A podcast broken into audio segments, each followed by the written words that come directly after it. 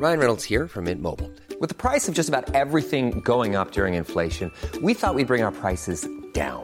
So to help us, we brought in a reverse auctioneer, which is apparently a thing. Mint Mobile Unlimited Premium Wireless. How to get thirty, thirty, how to get thirty, how to get twenty, twenty, twenty, how to get twenty, twenty, how to get fifteen, fifteen, fifteen, fifteen, just fifteen bucks a month? Sold! Give it a try at mintmobile.com slash switch. forty-five dollars up front for three months plus taxes and fees. Promoting for new customers for limited time. Unlimited more than forty gigabytes per month. Slows full terms at mint mobile dot com.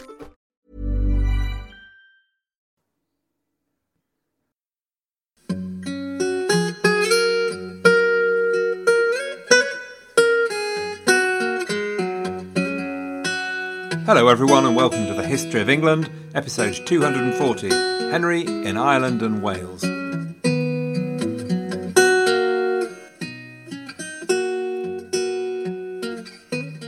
Before I start, let me briefly remind you that I'm a proud member of the Agora Podcast Network, a smorgasbord of independent podcasters.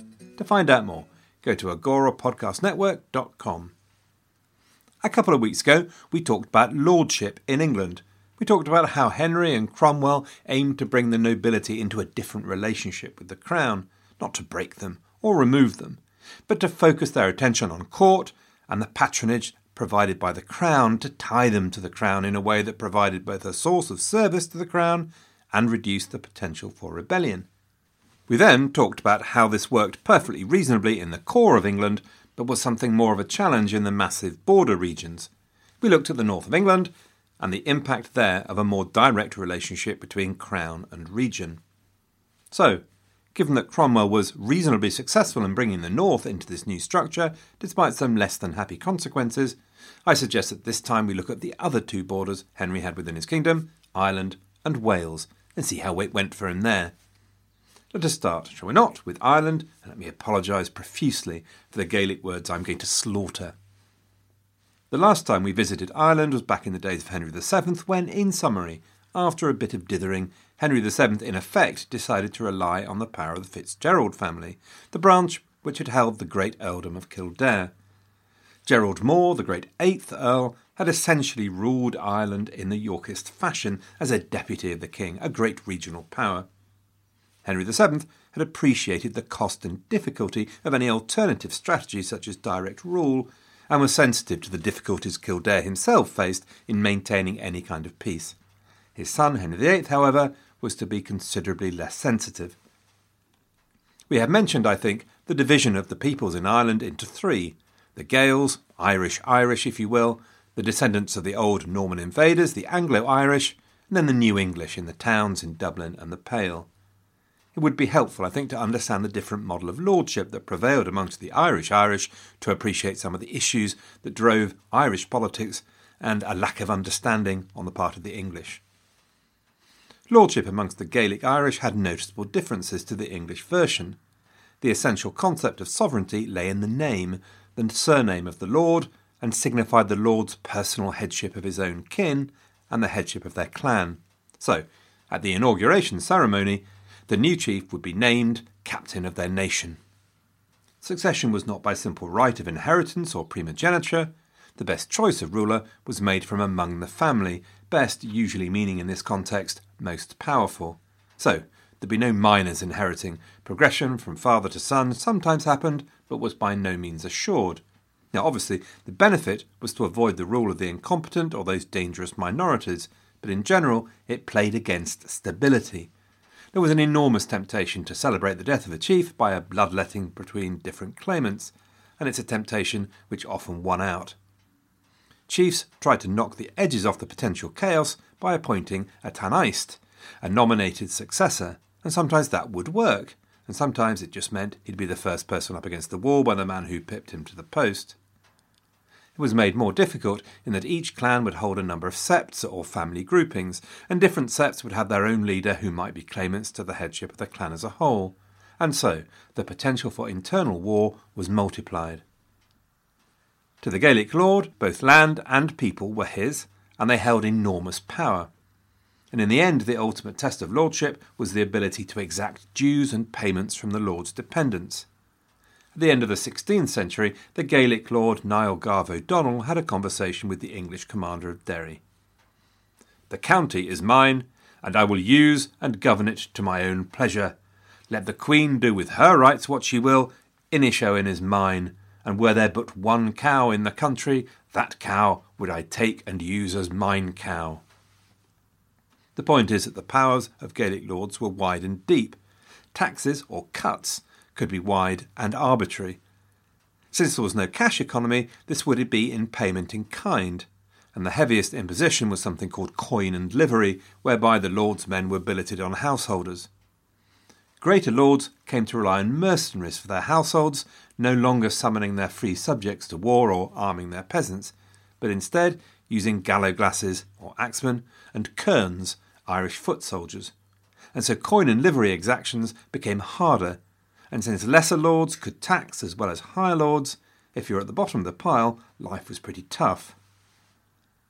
The legal system to which all were subject were the ancient Brehon Law codes.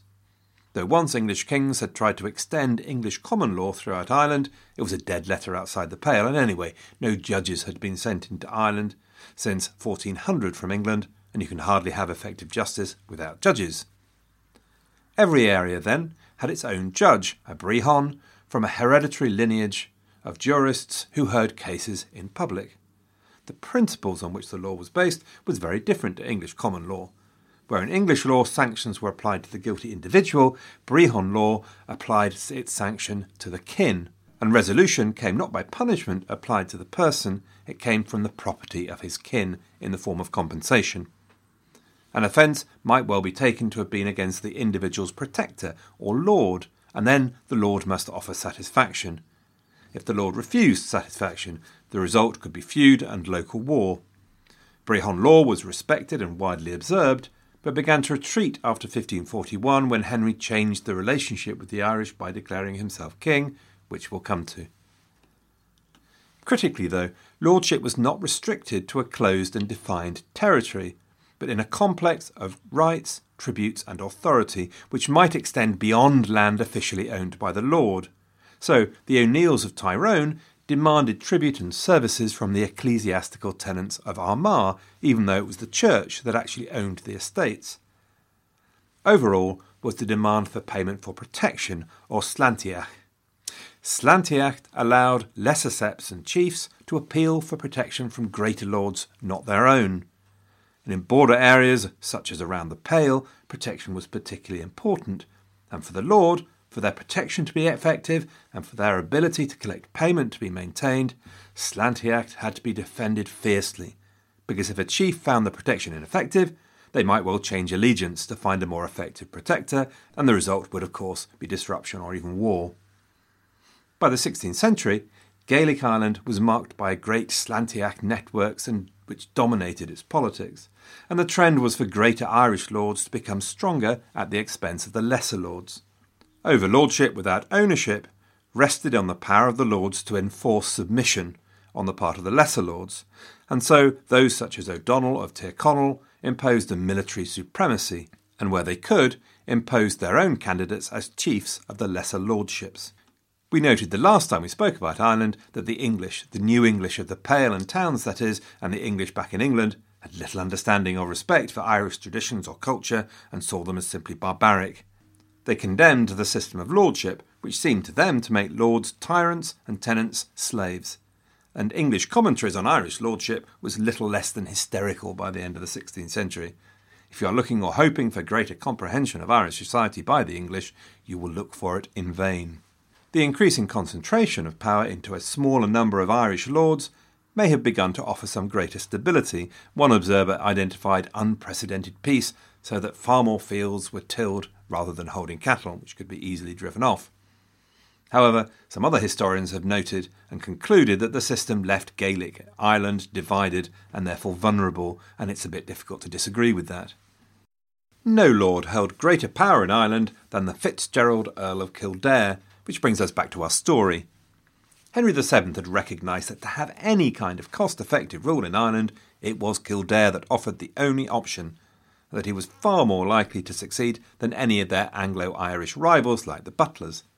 Essentially, Henry had accepted that Ireland was borderland, and that just as the Norman kings had accepted that Wales needed a string of powerful, coherent and autonomous lordships to contain it, Ireland needed the same. By the time of his death, the great Earl, the eighth Earl of Kildare, had built on this concession. He had created a network of power greater than any since the time of the High Kings of Ireland. Some of this was built on landholding and his numerous tenantry. Some of it was built on the Great Earl's creation of a powerful standing army maintained by his tenants in the finest tradition of coin and livery. Kildare himself, and his successor, very clearly identified their relationship with the Crown and the office they held as Governor of his island or Lord Deputy of Ireland as absolutely fundamental to their strength and identity.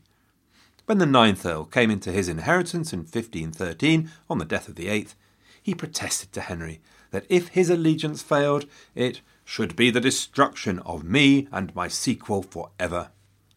The troubles that were to come did not derive from a Kildare desire to be autonomous from the King of England. It came from a challenge to their status as the King's supreme subject within Ireland. Maybe the best indication of the extent of Kildare's power was that his was the greatest of all Slantiach networks. There were something like sixty different Gaelic lords across Ireland, and twenty-four of them were recorded as owing Slantiach to the Kildares. It's an illustration also of a feature of borderlands and marches more generally. These are not hard borders, often with barbed wire fences and gun emplacements. The lines are fluid, connected by changing ties of lordship and conflict. So in the north of England, Dacre met, talked and negotiated with the Scottish lords. And it was for this, actually, that Cromwell was to accuse him of treason. But the reality of life on the border was different. Negotiation, developing relationships that crossed the border, these were effective methods of defence. The same was true in Ireland, but the cross ties here were deeper and more complex. English and Gaelic aristocracy intermarried.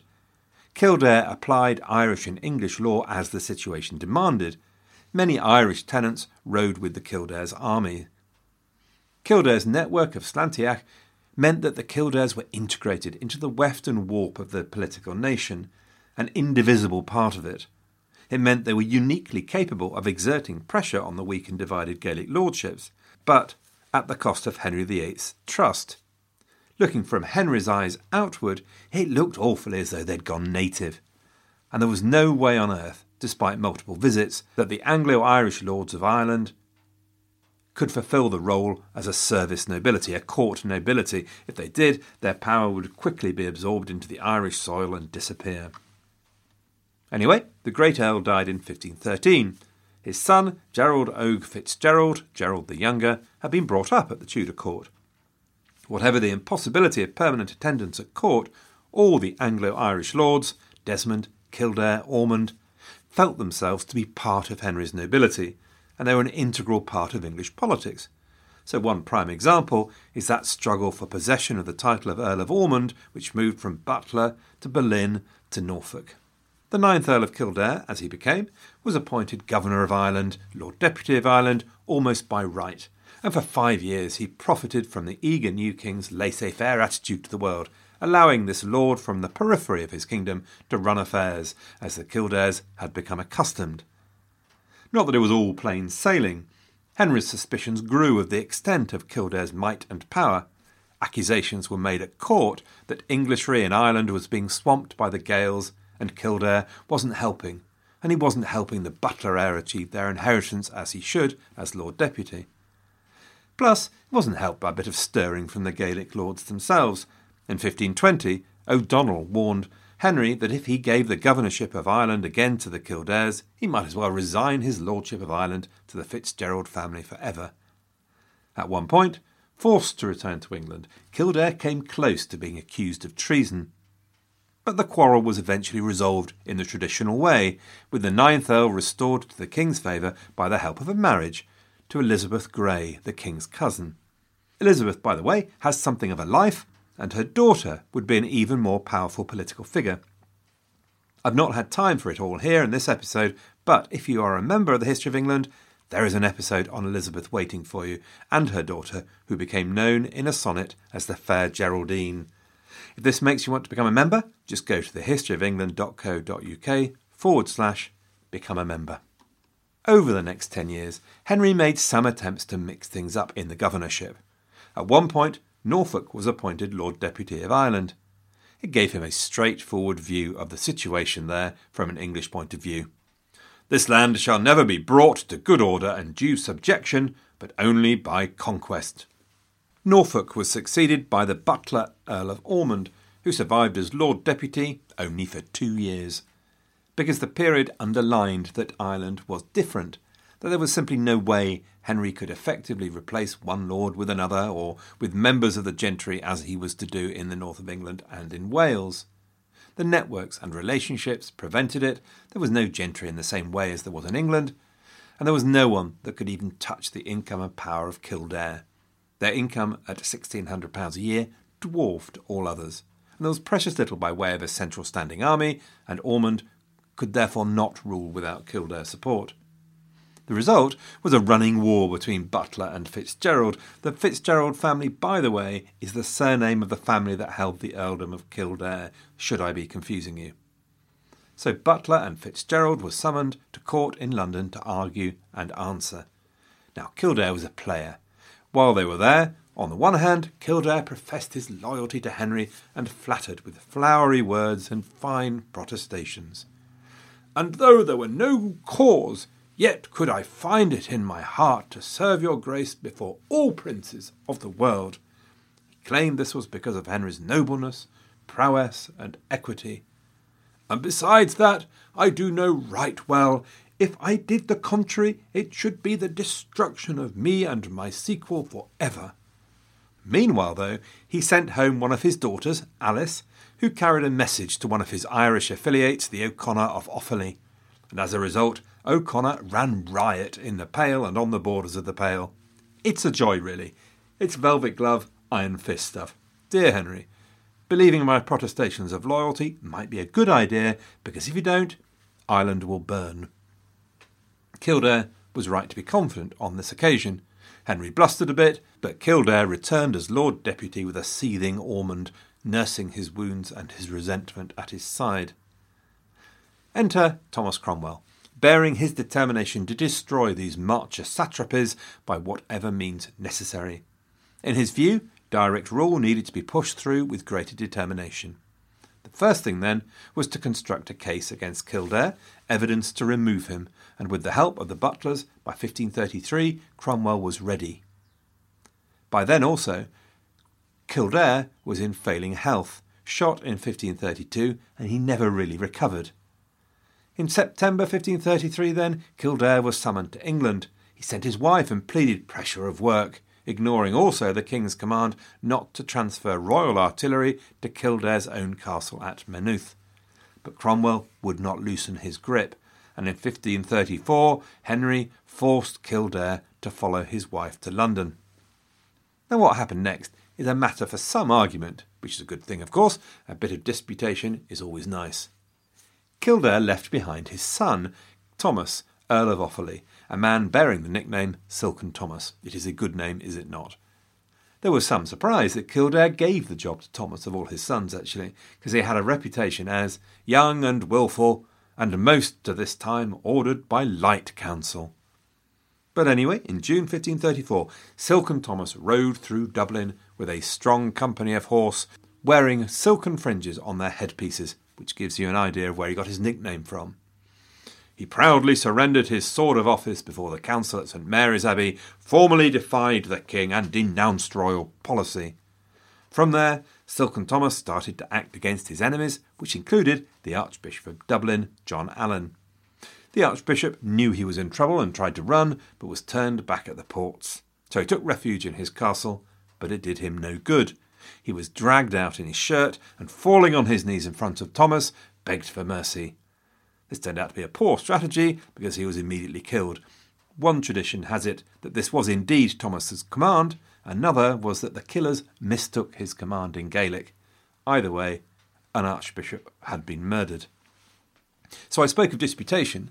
The question is, was this the Earl in London trying the same old strategy again, this time ordering his son to do what O'Connor had done last time, demonstrating the extent of English helplessness?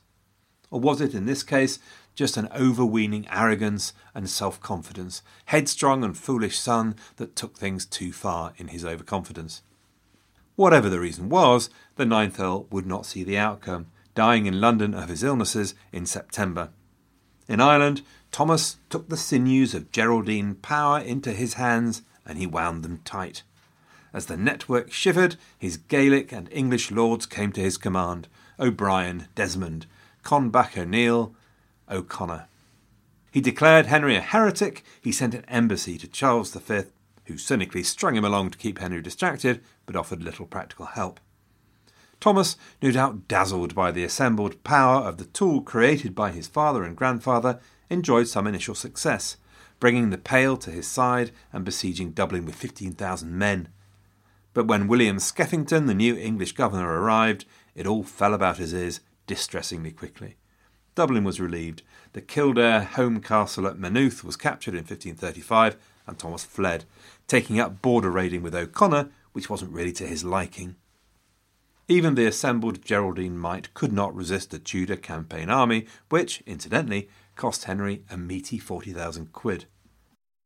So, Thomas had a tête-à-tête with another new governor, Leonard Grey. Leonard Grey was his uncle-in-law, if that's a thing, his stepmother's brother. So maybe that should be step-uncle? Whatever. Leonard Grey was vaguely related to Silken Thomas, is the point. Grey offered Thomas his life, and Thomas duly surrendered. Another miscalculation, sadly. Grey argued hard for his promise to be honoured, but Cromwell, Norfolk, Henry would have none of it. seventy-five leaders of the revolt were executed. In fifteen thirty-seven, Kildare and five of his uncles were executed too. Two half-brothers, Gerald and Edmund, sons of Kildare's second wife Elizabeth Grey, survived. Gerald fled into Ireland, there to foster revolt. The removal of Kildare created a very dangerous situation and enormous political instability, because what had happened was that the Kildare network of relationships, patronage and protection had been ripped out of the system. Suddenly, lords saw violent opportunity, or with their protector removed, feared destruction, and everyone had to start again, had to start creating new relationships. It's very unlikely that Cromwell understood all of this complexity, though he would find out very quickly there were no possible direct replacements for the Kildares. But then Cromwell was more ambitious than that. Now he could rebuild, he thought. Now Ireland could become like Wiltshire.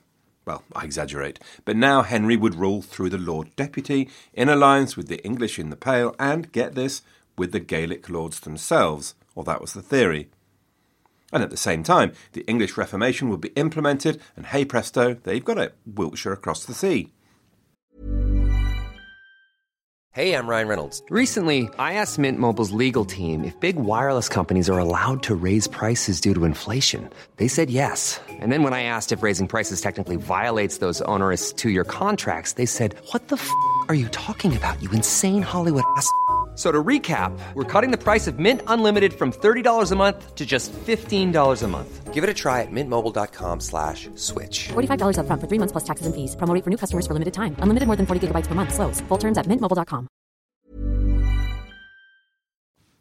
In fifteen thirty-seven then, Cromwell has the Act of Absentees passed, taking Irish lands off the Duke of Norfolk and Boleyn and into Crown hands, given they were absentee landlords, giving them a bank of patronage to use, the use of which he was to be accused of bribery and corruption. He encouraged new English families to settle in the Pale and attempted to improve the administration. In fifteen thirty-seven, all the acts of the English Reformation were implemented in the Irish Parliament, and the dissolution of monasteries and suppression of relics and images gathered pace, initially meeting little resistance and much support in the Pale. And Leonard Grey went on campaign to coerce the Gaelic lords to submit. Grey was pretty relentless with pretty limited resources, and in fifteen thirty-nine the War of the Geraldine League broke out to offer the greatest resistance. It included the Fitzgerald heir, but also leading Gaelic chiefs, men normally implacable enemies coming together, O'Neill, O'Connor of Sligo, O'Donnell, and they planned to inaugurate O'Neill as High King of Ireland. At their back, friars and priests denounced Henry as a heretic, because outside the Pale, the Reformation quickly stalled and was widely ignored. Monasteries carried on, and religious practice carried on in the same old way too. Already then, evangelical Reformation became equated with Henry and with England, and therefore became equated with resistance, and it provided a powerful rallying cry. But at Bellaghoe, the Irish were defeated by Grey, and by fifteen forty, Fitzgerald was in exile in France. But despite the seeming English success, continuing revolt demonstrated that a new approach was needed. Essentially, as ever, Henry and Cromwell were not prepared to continue to follow the strategy of conquest because they were not prepared to pay the price. And given that they had rejected the idea of devolving power to a local great lord, there was but one strategy left, and that was conciliation. The most innovative element of the whole policy was that strand of bringing an alliance between the Crown and the Gaelic lords. The argument went like this. Given that the removal of the old systems of patronage had caused bloody chaos, given that true peace and integration under an English king will only come with English law, let's replace these different lords and protection relationship with one supergiver of protection, the King of England. And so was born the strategy of surrender and regrant. Irish lords were told they had the option of giving up their lands and rights to the King of England or the Lord of Ireland. He granted your lands back to you under the terms of English lordship and law and took you into his protection. By the time surrender and regrant got going, Cromwell had gone, and outrageously, Leonard Grey had gone too. I know being a Tudor minister is a dangerous prospect, but really Grey's execution for essentially being suspected of not trying hard enough to kill the Fitzgeralds was a little unfair, or it seems so to me, anyway. But from there on in, the surrender and regrant policy was pushed through by the new Lord Deputy, Anthony Saint Leger, for, off and on, well, the next twenty-five years. He negotiated, cajoled, begged, pleaded, threatened to implement both surrender and regrant and the Reformation Acts. And he won some genuine successes, some apparent successes and some abject failures. But surrender and regrant did have the potential to succeed. It did offer the prospect of stability, at least, an end to the complexity of the networks of protection. And if the Crown could enforce the peace, maybe it could gain acceptance. It was a blessed complicated process, though, swapping one form of lordship with hundreds of years of tradition behind it with another. So, for example, the submission of one Irish lord did not necessarily mean that all their septs had to agree to the submission that he'd made. So, were those septs committed or not? The principle of primogeniture was slow to be accepted and led to disputes about inheritance. And then in fifteen forty-one, Henry declared himself to be King of Ireland rather than Lord as he'd previously been. Along the way, he declared that the basis of his right over Ireland was no longer the grant by the Pope, which had been the legal basis for England's overlordship of Ireland to date. Now it was to be right of conquest. I like this little fatlet. It brought it home to me how different is the world we now live in, and how important is context in history. No one nowadays would think that proclaiming legal right by conquest would settle any arguments. In Tudor times, it was deemed a reasonable one. The battle is to the strong and the race to the swift, essentially. Now, I've seen this declaration dismissed as cosmetic and irrelevant, mere words. But I've also seen the argument made for a deep significance, because Ireland now had a king who'd never been acclaimed, anointed or bound by coronation oath to his subjects, who never visited there, who would always prioritise his Crown of England over the Crown of Ireland. Ireland was forever denied her autonomy. But for the moment, a succession of great Gaelic lords did come forward to give their allegiance to the new King of Ireland. Brian Og Mac Deola Padraig became the first Irish lord to take his seat in Dublin Parliament as Baron Upper Ossory, and if I've not butchered that name, I'm a Dutchman's uncle. In fifteen forty-three, Murrogh O'Brien, Prince of Thomond, became Earl of Thomond, and so on.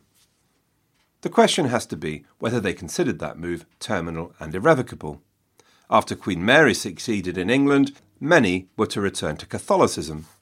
Others may have hoped, like the O'Neills, that they could reconcile being Earls of Tyrone and also Chief of the name. Would the many Gaelic chiefs who held back at some point submit, or be forced to do so? Only time would tell. Which brings us to Wales. Here also was a society based on the concept of different laws and customs and a border. But the outcome of Cromwell's policy would be very different. Wales had a population probably of around two hundred fifty thousand in fifteen hundred, and since the days and laws of Henry the Fourth, she had been living under a system similar to that of Ireland, in that the English and Welsh were clearly separated physically and in law. The English occupied mainly the towns, the Welsh held their own law. This sounds as though it might be perfectly equitable, but in fact, in practice, the Welsh were second-class citizens because they were disbarred from doing things like buy English property. They had little chance to thrive in the wider polity of Henry's kingdom. Along the edge of the principality remained those marcher lordships, relics of the age before Henry the First conquests. Vast lordships, where the king's writ still didn't run, where lords exercised rights of both land and justice, who were franchised the royal authority. Henry the Seventh had owed much to Wales. He was born there and used the Welsh dragon among his symbols. Throughout his reign he blurred the old lines, willing to see the Welsh prosecuted before English courts, for example. And of course, one of his great supporters had been Welsh and ensured his invasion was not crushed at the first landing, Rhys ap Thomas. Rhys had been duly rewarded and richly rewarded. He'd been made a Knight of the Garter, a member of the King's Council, Governor of Wales, Justiciar of South Wales. His son Griffith was a companion of Prince Arthur, was with Henry at the Field of the Cloth of Gold. But disaster hit the family with the death of Griffith in fifteen twenty-one. So, before his own death in fifteen twenty-five, the paterfamilias Rhys ap Thomas tried to ensure that his grandson, Rhys ap Griffith, would be installed as his heir in both land and offices. Notably, he made an alliance with the powerful Howard family, Earls of Surrey and Dukes of Norfolk, of course, when he landed a marriage between the young Rhys and Catherine Howard, the sister of the Duke of Norfolk. But when Rhys ap Thomas died at the unusually satisfying age of seventy-six in fifteen twenty-five, Rhys was but seventeen years old, and Henry the Eighth refused to instate him as the successor to old Rhys ap Thomas, and the offices were instead given to a man called William Ferrers. Not sure why. It could have been Rhys's age, or it could be that, like Kildare, Henry had no wish to encourage a family to become the effective lords of all Wales. Rhys didn't take this well. Honestly, I'm not terribly sure why I'm telling you all of this, except that it caught my eye as a story, so I'll keep it brief. Rhys and Catherine were not the sort to back down gracefully, and I say Rhys and Catherine advisedly. They complained vociferously to Wolsey, they took the fight to the Ferrers, though in the process causing plenty of outrage locally. In fifteen twenty-eight, this all came to a head with a series of running battles between the affinities of Ferrers and Rhys until on the thirtieth of June, Rhys was arrested by Ferrers, at which point Catherine raised their tenants and marched on Carmarthen and forced Ferrers to release her husband. By fifteen thirty-one, however, Rhys had finally and completely lost the game, executed in fifteen thirty-one on probably specious charges of treason for trying to claim an ancient kingship of Wales, which seems a little unlikely. Catherine would remarry, miserably, unfortunately, and eventually join the household of her namesake, aka the Queen of England. She would be one of those who had a deep influence over the actions of Queen Catherine. She was indicted of treason, interrogated in the Tower, a process she seems to have handled with more than a little self-confidence and panache. Now, I just don't have space here for the full story, so if you are a member, I have done an episode where I talk more about Rhys and Catherine Howard in Wales, and then go on to cover Catherine Howard's life. She turns out to be a rather exceptional Tudor rebel. That will be available next weekend for members. After the suppression of Rhys, the main problem in Wales was border violence. Essentially, while you could make an argument for the liberties of the northern border, given the continuing threat from Scotland, it was difficult to make the same argument for the Welsh marcher lordships. Oh, it wasn't difficult, it was impossible. In fact, now they were actually a cause of the violence, because let's say you were a ne'er-do-well, a watter, a bounder, cad, all that.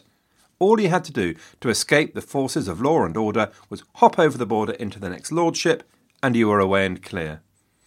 The mass of jurisdictions led to a rolling wave of disorder. Cromwell's first hack at solving this lay in trying to use the Council of Wales to impose some order and uniformity. In fifteen thirty-four, Bishop Rowland Lee was appointed as president of the council, a much more effective man than the previous one, though due to make himself deeply unpopular with the harshness of his implementation of the law. But even with Lee in control, until the basic structure was dealt with, a proper solution was impossible.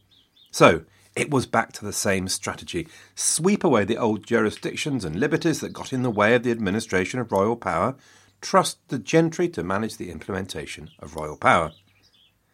From fifteen thirty-six, Cromwell introduced a series of laws which transformed the position of Wales within Henry's kingdom. Although the laws were introduced in fifteen thirty-six under Cromwell, Henry chose to veto parts of them until fifteen forty-two, so although the dates may come after Cromwell's death, this is his work. Together, they've all become known as the Act of Union, but that's not what they were called at the time, though it's not a bad description. The Marcher Lordships were all swept away and turned into six counties. It's a simple statement. Given how long the Welsh marches have been with us, what a source of fun and games they have been, it really feels as though there should be some sort of fanfare. But hey, there's no room for sentiment here at the History of England, gentle listeners. Royal justice was now standard throughout Wales. Furthermore, it was now English justice. Everyone, Welsh, English or small furry animals, would now be subject to English law, though there was some small survival of Welsh law. And you'd have to speak English in courts, and courts would be conducted in English. In fact, you could now forget the distinction between Welsh and English people. Legally, there was none. You could only tell the difference by the fact that one could play rugby properly and the other could not. twenty-four representatives would be sent to Parliament from Welsh counties, be elected or selected to sit in the House of Commons. All those members would be required to speak English too, and in fact all office holders in Wales would be required to speak English. It was not banning the Welsh language, but if you were Welsh, you'd probably need to be bilingual. And just like Ireland, the Reformation Acts were all passed through. Well, blow me down. I guess you can imagine that the scream of fury and outrage from Wales split the clouds, rattled the windows of Whitehall Palace, sending Henry the Eighth diving for cover under his bedclothes. The dissolution of Wales's forty-six monasteries, removal of Welsh laws, requirement to speak the language of the filthy invader and oppressor Saxon. Come on, you're having a laugh. It'll be chaos. It's enough to make Phil Bennett turn in his grave. He's not in his grave actually yet. But the reason I mention him for the uninitiated is his famous nineteen seventy-seven speech before the match against one of the home nations. Look what those bastards have done to Wales. They've taken our coal, our water, our steel. They buy our homes and live in them for a fortnight every year. What have they given us? Absolutely nothing. We've been exploited, raped, controlled, punished by the English, and that's who you're playing this afternoon. That's most definitely our digression, but it's a great speech, isn't it? And part of the Six Nations law, so I thought I'd share it with you. If you've not watched surely one of the greatest rugby players of all time, you can check out the greatest try of all time on a YouTube link on my website and listen to Mister Bennett explaining his speech. If you're not a rugby fan, which is more than likely actually, well, you know, sorry and all. And, actually, the Welsh in fifteen thirty-four to fifteen forty-two appear to have been a lot less upset than you might have thought. Only two monks refused to take the Act of Supremacy. The Pilgrimage of Grace in the north produces not a twitch from Wales, not a sidestep, and certainly not a sixty-yard jinking run to touch down in the corner. The thing is that, unlike in Ireland, there was a strong and dynamic gentry class that wanted in. wanted the local power and influence to run and take control of their own counties and administration. Here was now the opportunity for power and self-advancement, a release from previous discrimination. No doubt there was plenty of upset at the inequity of the language, at the thought of English laws, but in this case it seems to have been a price the Welsh, or at least the political classes in Wales, considered worth paying. The Reformation would take a little longer and have a path a little harder than in England, but it does not become associated with resistance to the English as it did in Ireland, did not become a symbol of oppression. That this was so owed a lot to the translation of the prayer book and Bible into Welsh later in the sixteenth century, and the ability therefore to evangelise. The Welsh in practice effected their own Reformation in a way that made sense to them. I have gone on too long, far too long, so I need to finish. Don't forget to all become members, every single one of you, by tomorrow morning would be good, please. Next week is a week of empty nothingness, if you're not a member, like the sucking vacuum of space. And then there'll be an episode on something. Not entirely sure what at the time of writing, might be Anne of Cleves, might be something about Henry's medical conditions, don't know. But until that time, thank you all for listening and for all your comments. It would of course make absolutely no sense without you. Good luck everyone, and have a great fortnight.